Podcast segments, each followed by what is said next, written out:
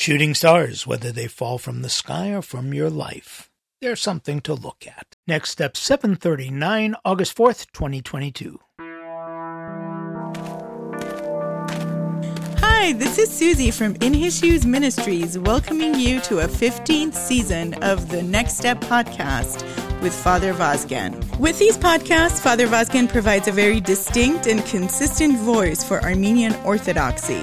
It is the means for providing people an intelligent and practical answer to life's difficulties based on the solid principles of love, faith, and hope as expressed by our Lord Jesus Christ. We produce these shows every week for a vast audience, which includes those who are searching for practical and deeper applications of faith, the disenfranchised members of the church community, and of course, the neophyte.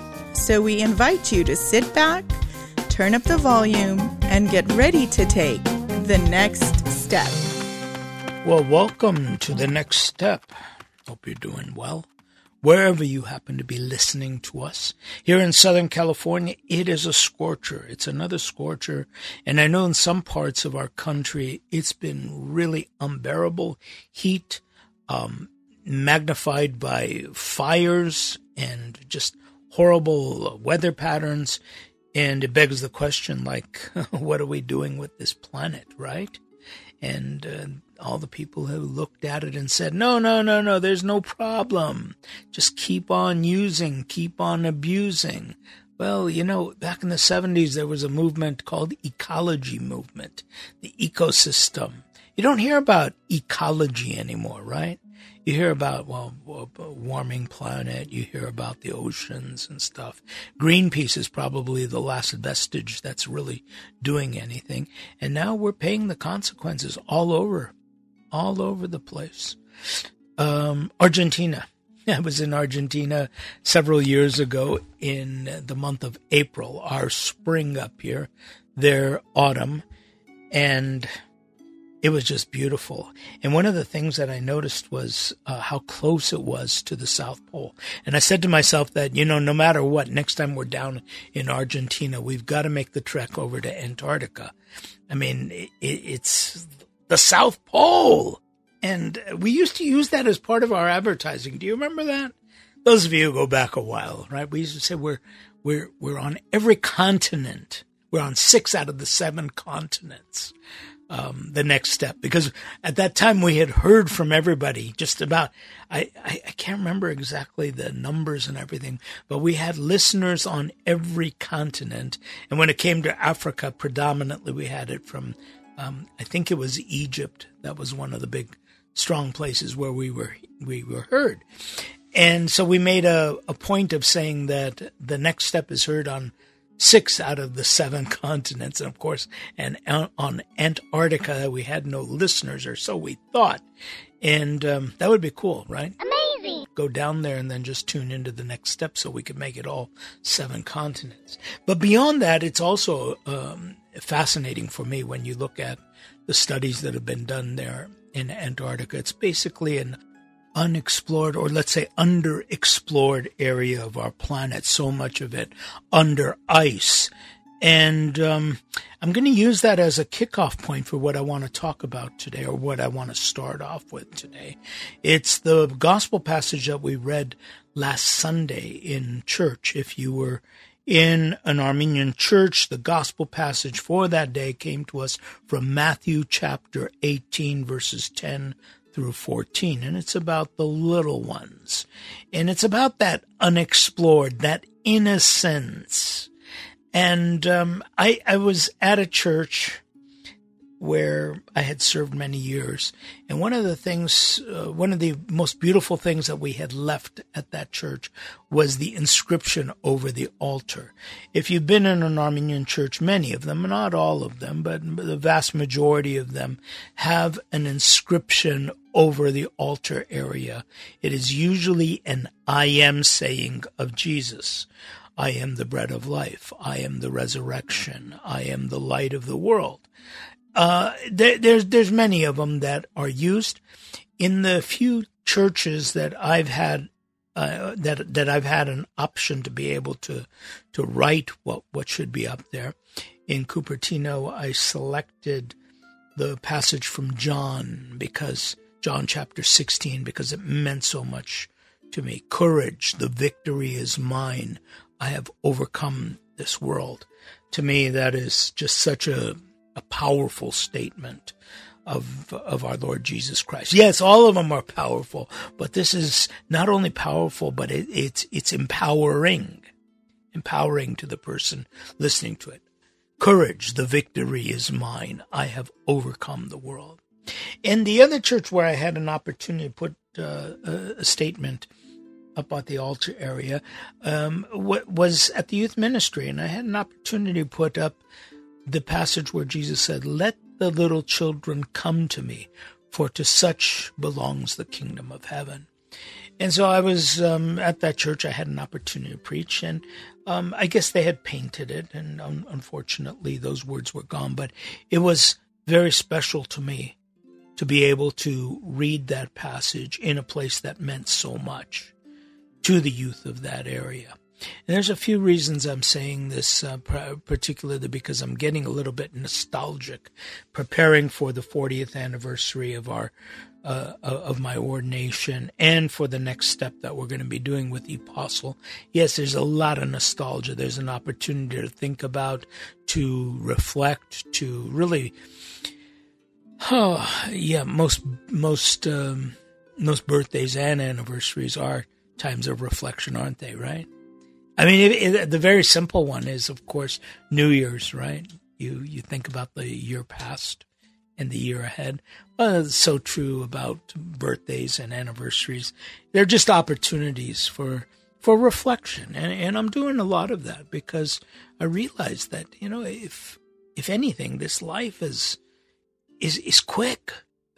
You didn't think it, right? When you were a kid, you didn't think it would go by this quickly. You couldn't wait. You couldn't wait until you got older, till you got your learner's permit, you got your driver's license.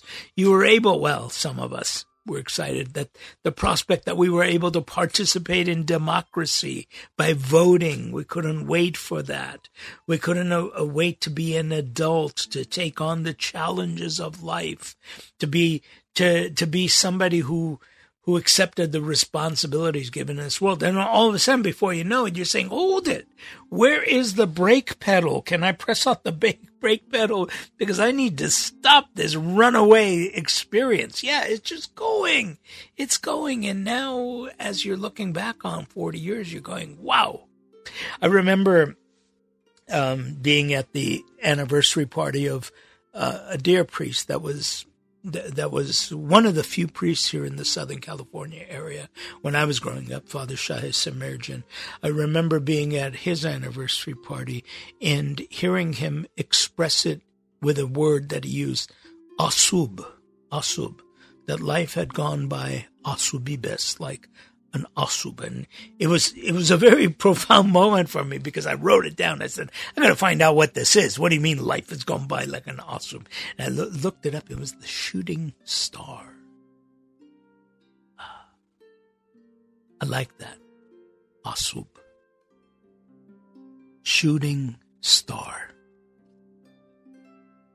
You know, now we know they're not shooting stars. We know that they're, I'm not going to play around with what it is but just the phenomena of a shooting star, of that asteroid just hitting the planet. And you think about it. I mean, it is bright. It goes from one side of the sky to the other. You can trace it. You could look at it. You are really amazed at how beautiful it is. But at some point, it fizzles out. It fizzles out. And if you if you you've seen a shooting star, you know exactly what I'm talking about. It just doesn't end; it just fizzles out, and uh, it's it's very like what life has given us. Now that I'm looking in retrospect, you know, and at what life, yeah, there were some fascinating moments, incredible moments, and I don't want to say it's fizzling out, but thank God I've been given this opportunity to to move into the next step Thank God that I'm, I have this opportunity to, to redesign the ministry for this point in my life where we're going with epostle.net. And that's what we're going to be sharing in September. This, this new dimension, this new ministry apostolic evangelism for an electronic universe. And I'm so, I, I'm very honored that uh, I get to do this. Uh, this, this, I'm passionate about it. I'm passionate that we use the technology that's, that's available to us. And I'm so glad that we have this opportunity to do it together. So, um, yeah, that Asub is going by, that, that shooting star. And so before it fizzles out, let's, let's put it in perspective the children. That's where I wanted to start off with. Let me read to you this passage. It comes to us from Matthew chapter 18. And actually, I'm going to go a little bit er- earlier. I'm going to start from the beginning of the chapter. At that time, the disciples came to Jesus, saying, Who is the greatest in the kingdom of heaven? And calling to him a child, he put him in the midst of them and said, Truly I say to you, unless you turn and become like children, you will never enter the kingdom of heaven. Whoever humbles himself like this child, he is the greatest in the kingdom of heaven.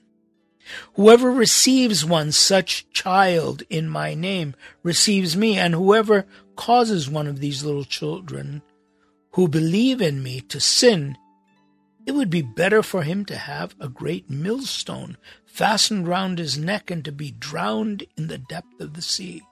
Woe to the world for temptations to sin, for it is necessary that temptations come, woe to the man by whom the temptation comes.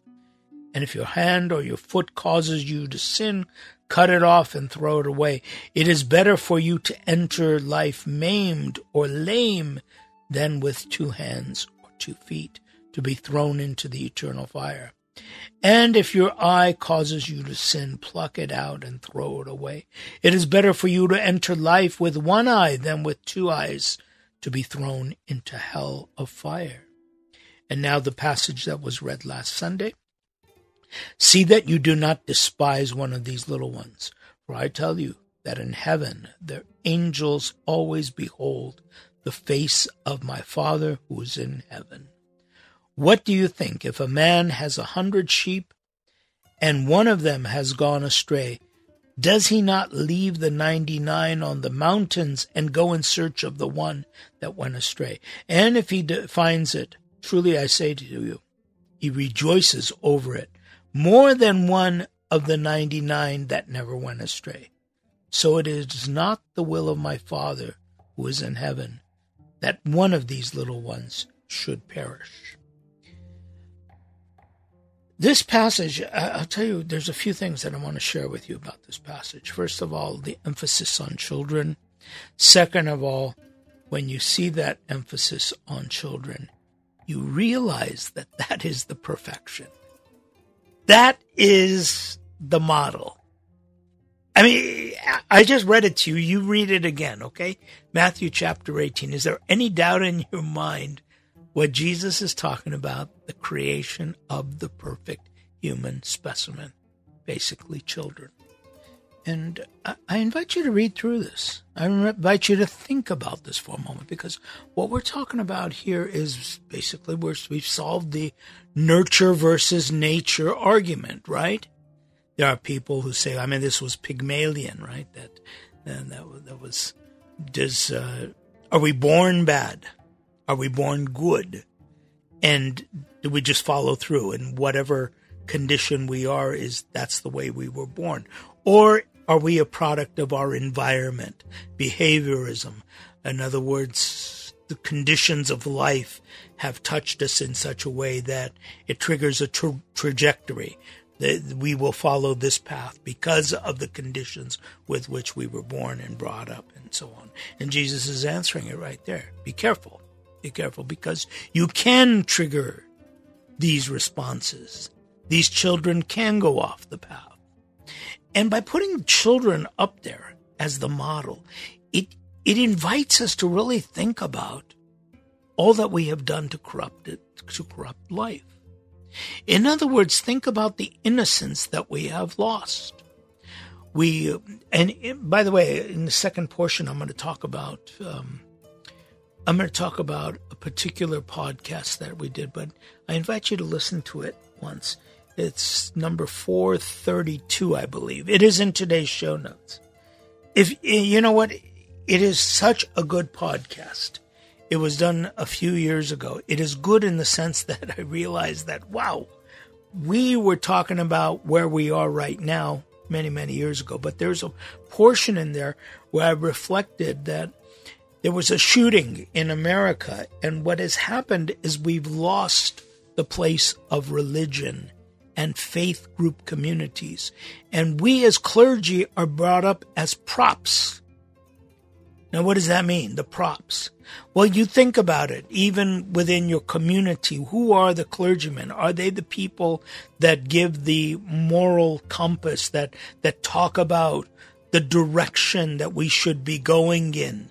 Not only about moral issues, but about general issues of understanding one another, caring for one another, loving one another, securing goodness for one another. Are we the ones? Or who are the people that are talking about what needs to be done? Basically, the politicians. We talk about justice in terms of politics rather than justice being something that's dished out uh, as a consequence of our morality, as a consequence of who we are, what we believe. And you you can't imagine this more than in the case of the props. The clergy is props. Now, um, among Armenians, this is very, very um, prevalent, and you'll see this all over, particularly in on April 24th when the Armenian genocide, genocide is commemorated, you will see the clergy brought up as props. They'll be standing there and they will be asked to offer a prayer. Not ideas, not direction, but to offer a prayer. And the prop factor is in the fact that, okay, here's the Orthodox, and the Orthodox one is divided into Echmiadzin and Antelias, and we'll have a representative each of them. Forget that they believe the same thing. Let's just have a representative each of them so nobody will get uh, upset about anything. And then let's put a Protestant up there and let's put a Catholic up there. And each of them can offer a prayer. And the clergy fall right into the trap by doing it instead of saying, hold your horses. Wait a minute. this is not about who can give the better prayer. If we're going to pray, let's pray united. Let's pray as one person. We don't need everybody getting up there. Now, you want to hear about what my ideas are? That's different. Invite me on a different platform but not to just stand there as a prop. And you know what? I guess age and, and wisdom play into this. Um, last year I did exactly that. I was invited to Glendale City College uh, for April 24th. And the year before, excuse me, no, not April 24th, on Martin Luther King holiday. And I was, it, the year before I was invited, and I thought it was, wow, you know, a secular organization such as a school has invited me as a priest to come and speak on MLK holiday, Martin Luther King Jr. holiday, and civil rights and things that social justice, things that were very, very important to me, still are. And I got up there, and um, those of you who've been following and know what we're about, as in his shoes, this is a cornerstone of the In His Shoes ministry, the fight for civil rights and social justice. And so we've done all kinds of work and programs. And so they had invited me to the college. And when I got there, they had a Jewish rabbi and they had a Muslim, an Islam um, uh, imam standing up there too. Okay, no problem. Okay, so Father Voss can say a prayer. Now, Imam, you say a prayer. Now, Rabbi, you say a prayer. And you go, what? What? What, what are we doing here? What are we doing? You either believe in a prayer or you don't. What is this that we all get up and say our own prayer? And uh, so this year when they, they called me, I refused to go. I refused that we're not going to make a mockery out of religion. And then, I guess the bigger mockery is that on a holiday such as this, celebrating the Reverend Dr. Martin Luther King Jr., you had the main speeches offered by people from secular backgrounds. And Dr. Martin Luther King definitely was a minister of the gospel.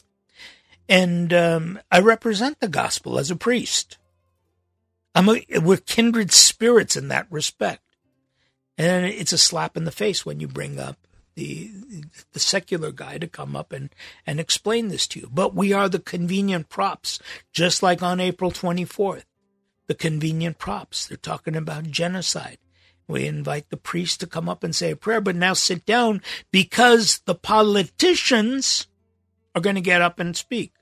And so you got the mayors and you got the school board coming up and saying genocide will not happen, genocide is evil. There's nothing you can do as the Glendale mayor, as the Montebello mayor, as the Los Angeles mayor. You cannot stop genocide, first and foremost, because there is no genocide happening in your watch in your town. Now, you want to do something. Why don't you take care of the social problems that you do have in your towns? About poverty, about hunger, about inequality. Why aren't we taking care of these things? Instead, we're making it like, oh, I can control genocide. Let me get up and say, this is a horrible thing. We already know it's a horrible thing. But I invite you to listen to that podcast, 423, 423 or 432, whatever it is. It, it'll appear on today's show notes. Listen to it because it's a very profound statement that's made there. The little children, who are these little children? Well, it's the little children are the ones that have not been touched by all of this damage. It's like what the world was before global warming, right? It was a nice place. We didn't get this kind of heat. We didn't get these kind of freakish weather patterns, right? I mean, in Kentucky, one of our states over here, Kentucky, they just went through this horrific uh, flooding. Then on top of that, just heat and people dying because of heat exposure. In on the continent, in in London, it's so far north that you don't have temperatures that would warrant air conditioning units. And so what happened? All of a sudden it got so warm last week or the week before, and they weren't prepared for it. People died. And we've just created this world that we are so proud of right now. And then when children come, you know what we say to the children? We say, We want you to be like us. This is where we'll pick up on um, part two of today's show. We want you to be like us. We've created such a great world that now you kids get the opportunity to be like us instead of listening to what Jesus said and become like little children. Think about this for a moment. We'll take our break right now with the song of the day. I'll be back in a few minutes, okay?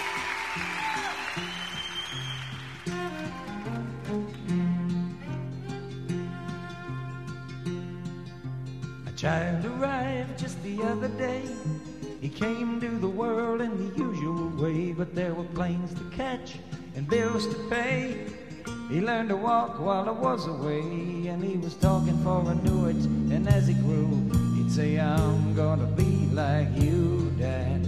You know I'm gonna be like you. And the cat's in the cradle and a silver spoon. Little boy blue and the man on the moon. When you're coming home, Dad, I don't know when. But we'll get together then, son. Know we'll have a good time then.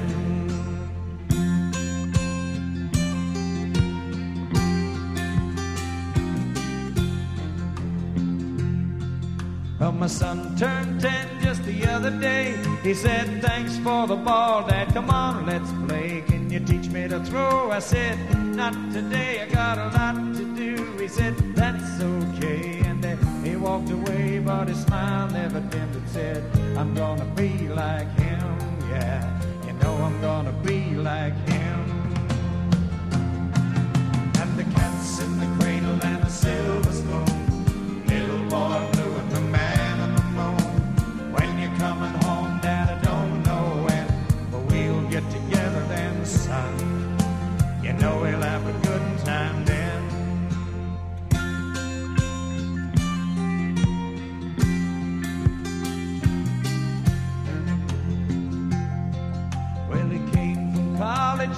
Other day.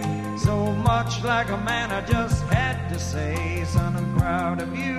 Can you sit for a while? He shook his head and he said with a smile, What I'd really like, Dad, is to borrow the car keys. See you later, can I have them, please? And the cat's in the cradle and a silver spoon. Little boy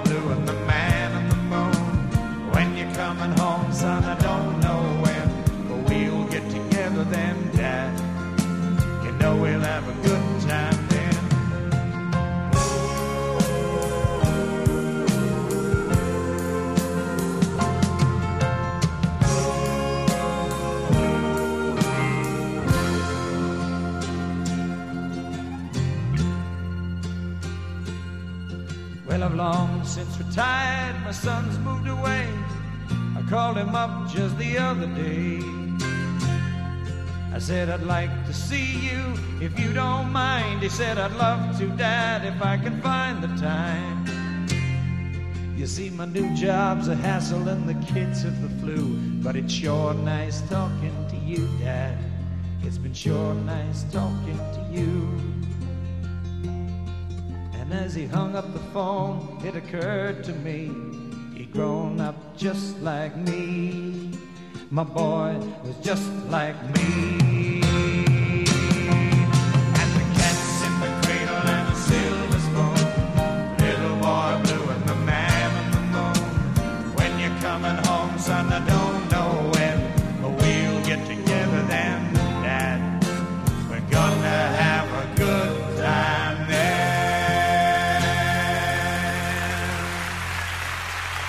Harry Chapin doing Cats in the Cradle.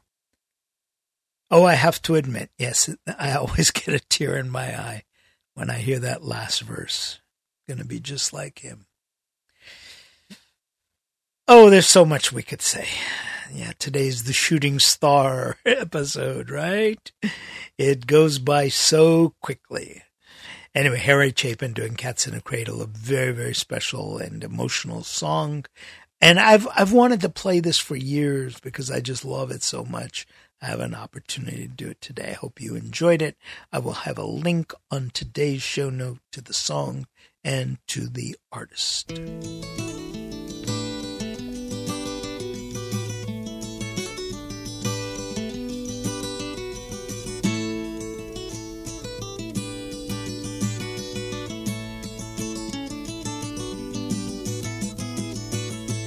When you've fallen awake and you take We're talking about the children today. We're talking about the shooting star, how fast it goes by before it fizzles out.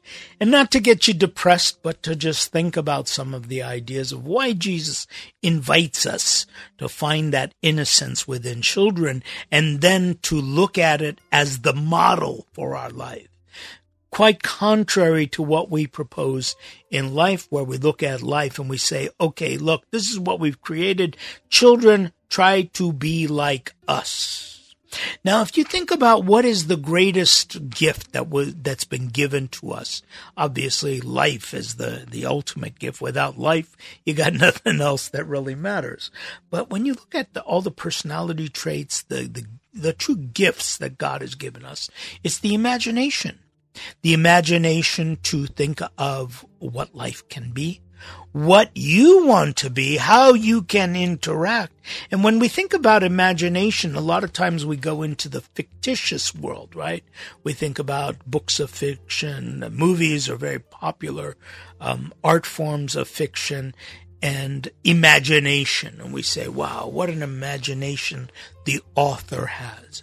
But in reality, each and every one of us has that imagination. Each and every one of us in life is invited to exploit that imagination, to imagine what we can do with our lives. And herein is the big, the, the big, um, uh, invitation of life. Because each of us comes into life with different circumstances. We come into life, yes, the same in this beautiful childlike form, but the circumstances around us dictate different uh, realities, different trajectories of where our life is today. And so we look at it and we say, okay, with what I have, what life has given me, what can I do? That is a beautiful question. That is a fundamental question of existence, of identity, of worth, of self worth. All the things that I have. When you look at, uh, you know, there's a lot of talk this week about the, the uh, uh about Afghanistan. It was a it was a year ago that the United States uh, took its troops out, and they are now just talking about the the conditions with which Afghanistan Afghanistanis are finding themselves. They're interviewing women who've been beaten, have been tortured in this past year, and it, we're just getting a glimpse of what it is. I heard this report. I will definitely put some information about it on the show notes. Invite you to listen to it, to read up about it, because it's horrific. And you listen to all of these stories and you say, what are they suppressing? They are suppressing the imagination. They are not letting people explore and be themselves. Right now, when we talk about gender rights, gender equality, when we're talking about issues of gender, which also includes the whole transsexual debate, right now here in America. For some, it's not a debate. For some, it's, I mean, both ways. It's not a debate, pro or con. For others, it's something that we, we going to look more into, need to look more into. But there is a definite reality. There is something that's going on, and we are just now, we're, we're, it's like the iceberg that's just floating up, and you realize there's so much underneath it it's not just that top layer, but there's a whole mountain of ice underneath. There's a whole existence that's underneath. And we're now just exploring it. Yes, go back to Antarctica and, and look at it. Yes, what's underneath it all? And these are the questions that come up as, human beings. We start thinking about who are we? What are we doing over here? And when you start doing that, you start thinking, well, what can I do with this imagination? John Lennon used the word Imagine, imagine a world where there's no borders, where there's no countries, there's no religion, that we are all just people. You and me living together in harmony. Is that possible? And many poets have, have thought about this and have contemplated this and pushed the limits to think about these things and ask, okay, what the big questions? Okay, I, I have these freedoms. I have imagination. Am I exploiting it? Exploiting it for who? myself, for my community, and what are those dreams that I have? And those dreams are really the outward expression of our imagination, right? You imagine something and you have a dream. And then to make that dream into a reality, that's where you start working. That's where you start putting energy into it. And, um, you know, it, it's so important to, to exploit that imagination. I think this is one of the points that we are always cautious not to use that word exploit. We don't want to exploit others, don't exploit others. But when it comes to imagination, God's gift, yes, exploit it. Isn't that the, the, the parable of the talents? The people who had the more talents, whether it's the five and the three and the one, or the ten and the five and the one, the big ones are the ones who exploited what was given to them. The one who didn't do anything was condemned. So it, it all comes down to that imagination. What can you do with that imagination? Now, put this all together with the children. What do children have? They have imagination. They can imagine things that you and I are, we can't imagine them, but we don't want to. They can play car with an imaginary car. We don't want to play that game. They can play all kinds of games and imagine themselves within that game. We can't do that. And as you grow older, you're suspicious of reality. And along with that, you're suspicious of your ability to imagine. And I think when the, when we read something like become like the little children, I think that's what Jesus is inviting to us to. To have that purity of heart, to be able to really look at life and not restrict yourself with the limits that you put on yourself. It's one of the saddest things I always hear from young people. I can't do this. Why? I can't do this. I mean, I'm not talking about supernatural things, you know, like, hey, go out there and fly. No, I can't do this. Okay, I understand that one, right? Although, I'm sure that the people who invented the airplane, Wilbur and Orville Wright, were told, you cannot fly. And they figured out a way to fly.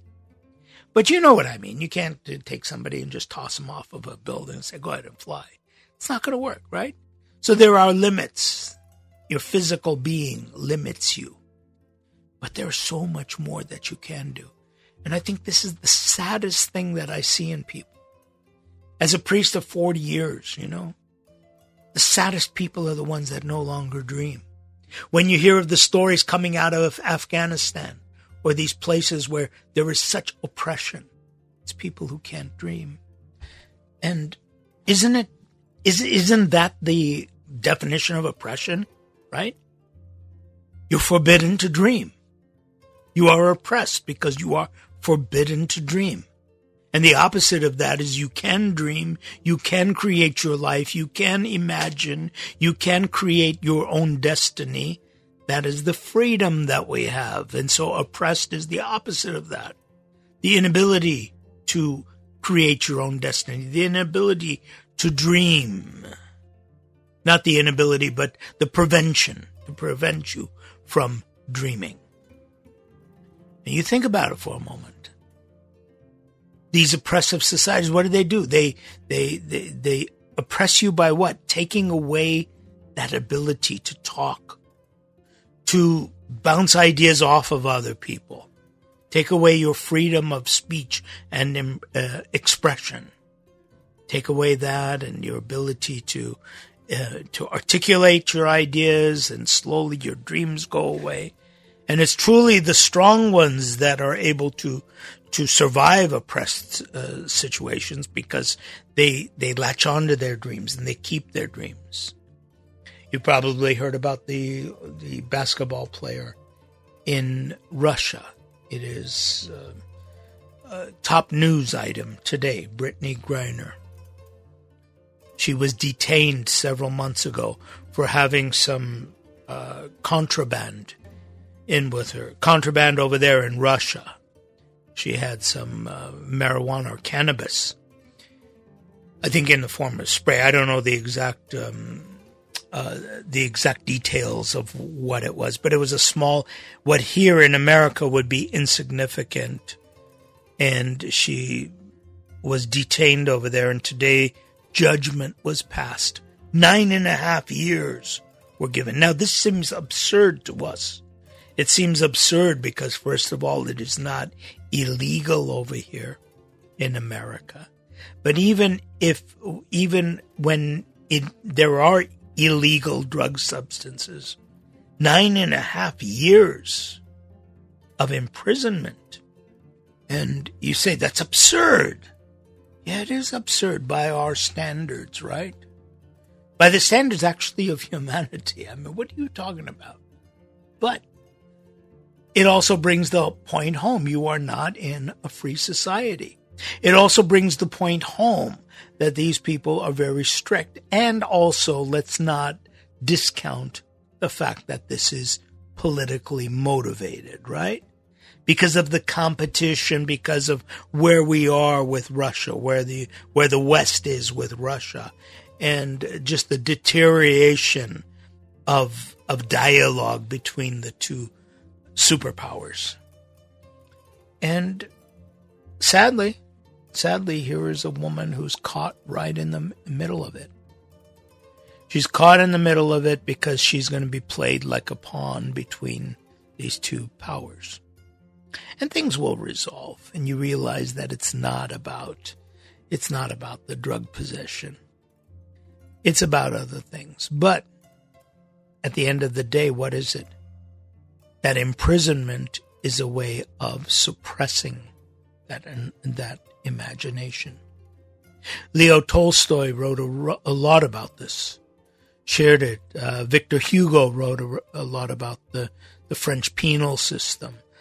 I mean, all of these uh, punish, systems of punishment, and even here in the United States, in the West, we measure our humanity by the the degree at which we shy away from cutting off people from their humanity. There's a movie that came out, I believe it was 1980. If you get a chance, see it. It's excellent acting. Robert Redford called Brubaker. Excellent, excellent.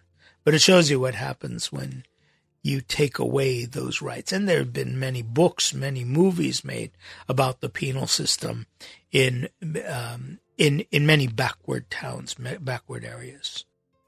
Today, it's in Afghanistan. We're seeing what's happening a year after the West America pulls out. And again, the ugly side of politics. Now, to put this all together, and why I'm talking about this, I want you to just think about this. The priests are used as props, and the politicians are the ones that are giving their ideas you look at what's going on in the world and you realize the mess up is because of the politics. Yes, I admit in the past there have been mess ups with religion, but because of that, people have shied away from letting religion rule it. And when I go back to that Martin Luther King Jr. morning, I, I felt it. I felt it. I was being part of this prop when I heard the, I believe it was the Imam who got up and he quoted um, uh, Genesis, the story of Adam and Eve, and he referred to it as factual truth. And you listen to it and you go, okay, maybe there's a reason why people put off religion. But in the grand scheme of things, when Jesus says, be like that child, because that child was in heaven just a few minutes ago. That child is the most fresh, pure, and innocent life that has come into this world. And we do not have the right to destroy that life, to prevent it from imagining, to prevent it from dreaming, oppress it from dreaming.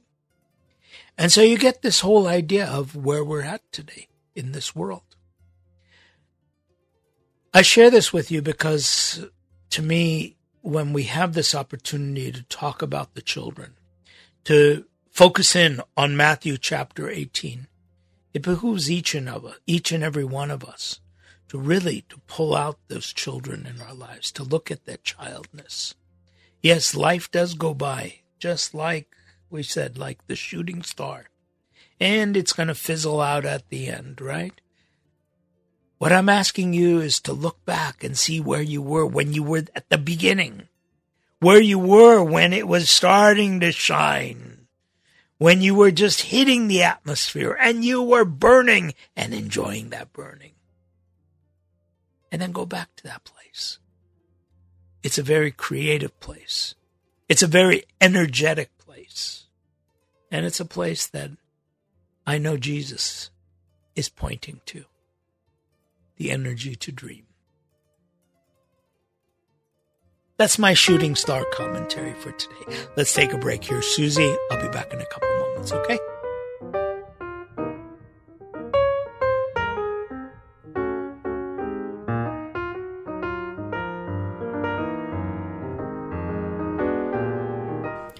Before getting back to the next step with Father Vazken, I'd like to take this opportunity to remind you that this ministry is supported through the heartfelt donations of listeners like you.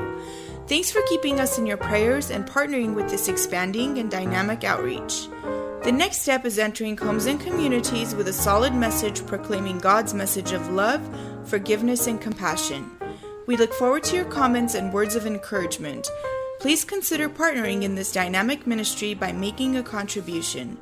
By pressing on the donate button on our website, you can set up automatic donations either weekly, monthly, or annually. Your donation goes a long way in furthering this ministry. Even more, tell your friends and family by sharing the Next Step link or website with them. We're on iTunes and Blubrry as well as Facebook and Twitter. We are excited about this ministry and invite you to share in our enthusiasm. This is Suzie wishing you all of God's blessings in your life.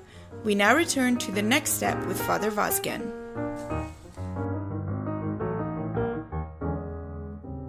Hey, Suzie, thank you very much. And thank you, all of you, for all of the beautiful prayers and thoughts and wishes that you send our way. It goes a long way. And most importantly, I appreciate the support through your prayers. That's what does it. Now, we have a big event coming up September 25th. I'm going to invite you to go to epostle.net. Epostle.net. Apostolic Evangelism for an Electronic and Expanding Universe. And even if you've been coming to the mothership InHisShoes.org, so we're slowly making the transition over to epostle.net. You will see a countdown clock and I'm inviting you to count down with us to September 25th when we will debut the new epostle.net. It is wild. This past week, I had a chance to go into the metaverse. That's why I'm going to invite you to look at, because I'm going to talk about it next week. I'm going to invite you to listen to next step number 432. I believe it's 430 or 4, whatever is on Let me give you the exact number because it is 423, okay? 423. Listen to next step number 423, and it is called A Few Hundred Years of Pokemon. And in it, we talk about imagination. We talk about what's going on with virtual reality with Pokemon. It is one of the best. It is one of the best. I listened to it the other day because in preparing for for um, some of the upcoming events. I wanted to have some material. Yeah, I just love it. So much so that I was going to make it, uh, I was going to do it uh, a repeat, but there was enough to say about the children today. Next week, we'll talk about the metaverse, and I invite you to listen to this particular podcast before coming together. All right, that does it for today's show. And I want you to just go to epostle.net and feel comfortable that you're part of it all. On behalf of Suzie, our producer, and myself, Father Vazken, I look forward to taking the next step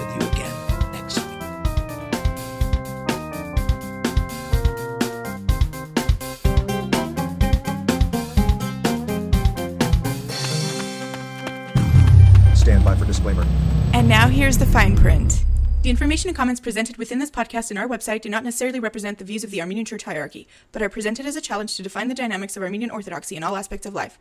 Listening to these shows is habit forming. Addictive behavior associated with the next step is rarely, if ever, remedied. Rather, the next step is known to relieve and cure common cases of narrow mindedness, prejudice, numbskulledness, and glaucoma in patients over the age of 20. Results may vary depending on credit rating. Findings are based on double blind studies conducted in Istanbul and Jerusalem. Side effects include mind expansion, clarity of focus, higher rates of heart palpitations, sensitivity to the pain of others, and occasional nausea. The management and production crew of take full responsibility for changes you will experience. Not valid with any other offer. Forgot to ask you if uh, you you're seeing the same sky as we are. Uh, bye.